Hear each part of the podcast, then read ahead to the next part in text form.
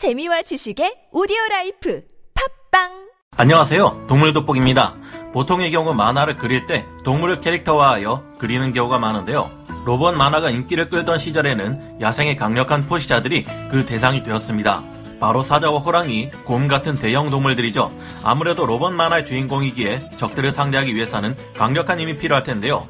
거대한 몸집과 무시무시한 앞발 등의 강력한 무기를 갖춰야 하니 그 대상으로 귀여운 동물을 선택하기는 좀 어려웠지 않나 하는 생각이 듭니다.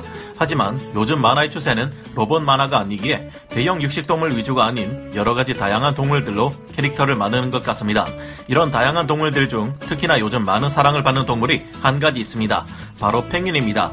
제가 어릴 때는 꼬마 펭귄 핑구가 사랑을 받았었지만 요즘은 초등학생들의 대통령으로 불리는 뽀로로부터 전 국민적으로 펭수가 많은 사랑을 받고 있다죠. 그래서일까요? 오늘의 동물 돋보기 주제로 어떤 녀석을 선택할까 하다가 이렇게 펭귄을 선택하게 되었습니다. 여러분은 어떠실지 모르겠지만 펭귄에 대해서 조사를 하던 저는 충격을 받게 되었는데요. 펭귄이라고 하면 귀엽고 온순한 동물이라고만 생각했었습니다. 하지만 펭귄의 겉모습에서는 전혀 상상할 수 없는 그들만의 습성이 존재한다는 것을 알게 되었는데요.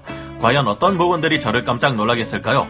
남극의 신사이자 남극의 갱이라고도 불리는 펭귄에 대한 이야기 지금 시작하도록 하겠습니다. 전문가는 아니지만 해당 분야의 정보를 조사 정리했습니다. 본의 아니게 틀린 부분이 있을 수 있다는 점 양해해 주시면 감사하겠습니다.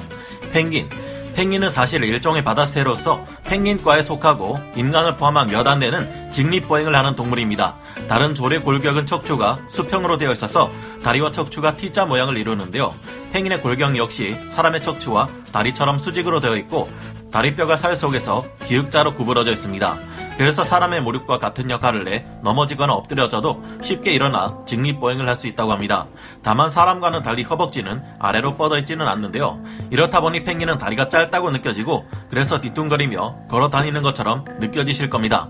하지만 육안으로 보이는 게 다리의 전부가 아닌데요.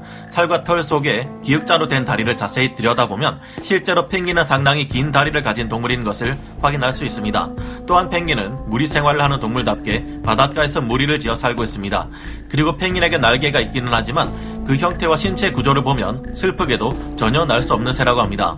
조류는 날기 위해서 조금이라도 무게를 줄여야 하기에 뼈가 비워져 있어야 하는데요. 하지만 펭귄은 다른 조류와 다르게 뼛속이 꽉 차 있습니다. 그래서 날 수가 없다고 합니다.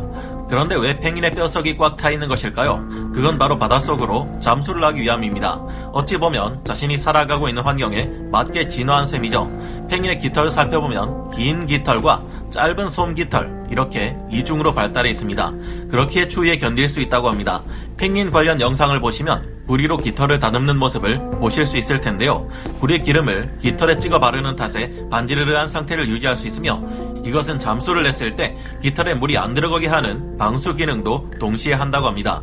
그런데 펭귄은 남극과 같은 추운 지방에만 살까요? 아닙니다. 실제로 17종의 펭귄 중에 6종만 남극에서 서식하고 나머지 다른 종들은 남만구 여기저기에서 흩어져 살고 있습니다. 그 중에는 남아프리카 공화국부터 하와이 마우이 섬의 해변에 살고 있는 종들도 있다고 합니다. 이렇게 펭귄의 서식지를 보면 많은 분들이 펭귄에 대해서 오해를 하고 있다는 사실을 알 수 있는데요. 펭귄은 추운 곳에서만 서식하는 게 아니라 더운 지방에서도 살 수 있다는 게 의외의 사실입니다. 앞서 얘기했듯이 환경에 맞게 진화를 한 동물이라 추위에 특화된 종이 있고 더위에 특화된 종도 있다는 것이죠. 자 그럼 다음에 두 종을 통해 왜 펭귄이 남극의 신사 혹은 남극의 갱이라 불리는지 알려드리겠습니다. 황제 펭귄 첫 번째로 황제 펭귄입니다. 황제 펭귄은 황제 펭귄 속에 속하며 현존하는 펭귄 중에 몸집이 가장 큽니다.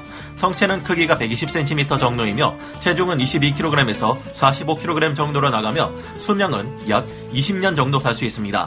먹이는 주로 생선이며 크릴 새우 같은 갑각류나 오징어와 같은 두 종류도 사냥해서 먹고 삽니다. 우리가 일반적으로 펭귄하면 떠오르는 동물이 바로 황제 펭귄입니다.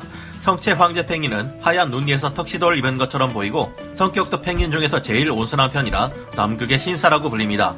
펭귄은 남극에서 알을 낳고 양육하는 유일한 동물인데요. 이 과정을 살펴보면 다음과 같습니다.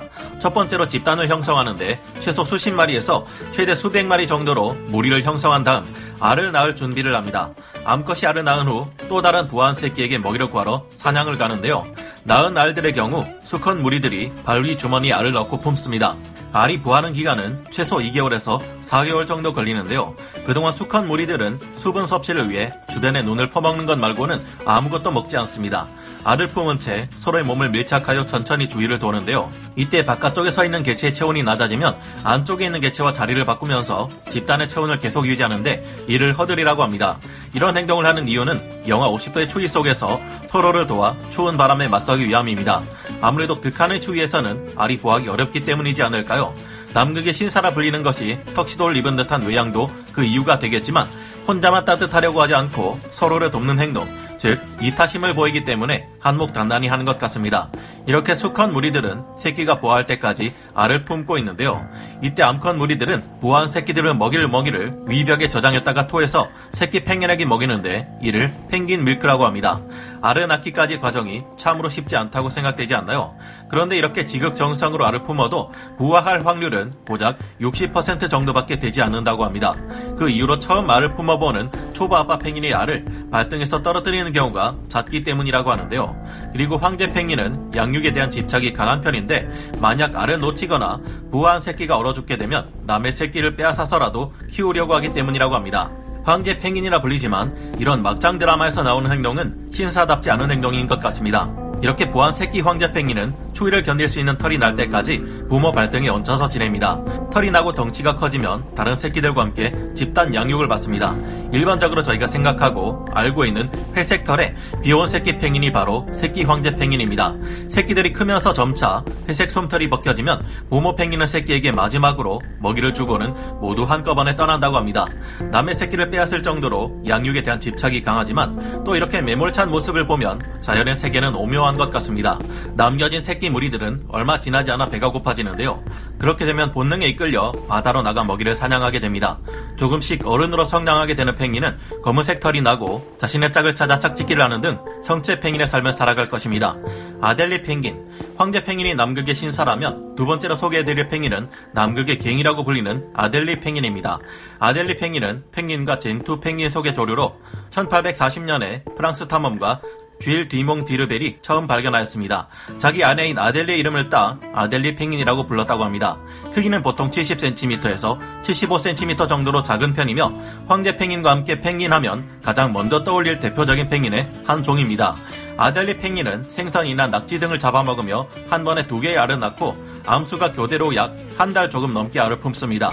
황제 펭귄 같은 경우 까만 턱시도를 입은 신사 같은 이미지라면 아델리 펭귄은 마치 정장을 입은 마피아나 갱스터 같은 이미지로 보시면 됩니다. 아델리 펭귄이 갱이라고 칭해지는 이유는 아델리 펭귄은 작고 귀여운 외모와는 달리 난폭한 성격으로 유명하기 때문인데요. 펭귄들 중 유독 공격성이 높은 편이며 겁도 없기에 자기가 화가 나며 친척 중의 하나인 큰 도둑 갈매기에게도 덤빌 정도로 겁이 없습니다. 여기서 끝이 아닙니다. 지금부터 알려드릴 내용은 다소 자극적이며 충격적인 내용임을 미리 알려드리니 시청해 주리 바라겠습니다. 약 100년 전 영국의 한 생물학자는 아델리 펭귄의 귀여운 외모에 호감을 갖고 평소에 호기심을 참지 못하고 남극으로 향했습니다.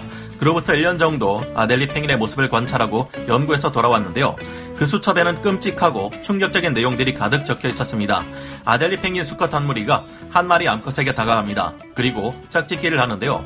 한 무리 대 한 마리라니 그 이후의 행동들은 여러분의 상상에 맡기겠습니다. 또 다른 모습들도 있습니다. 수컷 아델리 펭귄이 자신의 성적 욕구를 해소하기 위해 암컷에게 찾아가서는 짝짓기 후에 무언가를 대가로 주었습니다.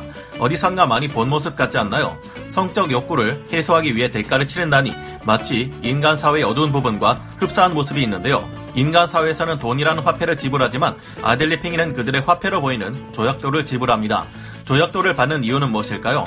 아델리 팽이는 둥지를 만들 때 주 재료로 조약도를 사용하기 때문입니다. 실제로 암컷들이 알을 낳는 시기가 되면 수컷들이 조약도를 물어와 주기도 합니다. 이뿐만이 아니라 팽이는 모성애와 부성애 모두 강한 조류로 알려져 있는데요. 아델리 팽이는 조금 달랐습니다. 다 큰 성체 팽이이 아직 새끼인 팽이를 여럿이서 집단으로 괴롭히기까지 했다고 합니다.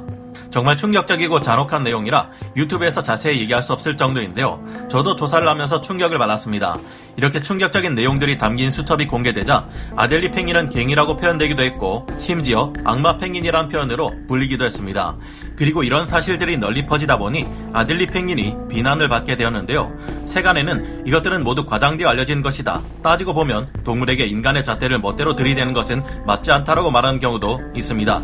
저는 아델리 펭귄이 나쁘다고도 그렇다고 착하다고도 생각하지 않는데요. 그냥 야생에서 살아남기 위한 그 동물 나름의 법칙이 있을 것이라고 생각하며 같이 판단을 하지는 않습니다.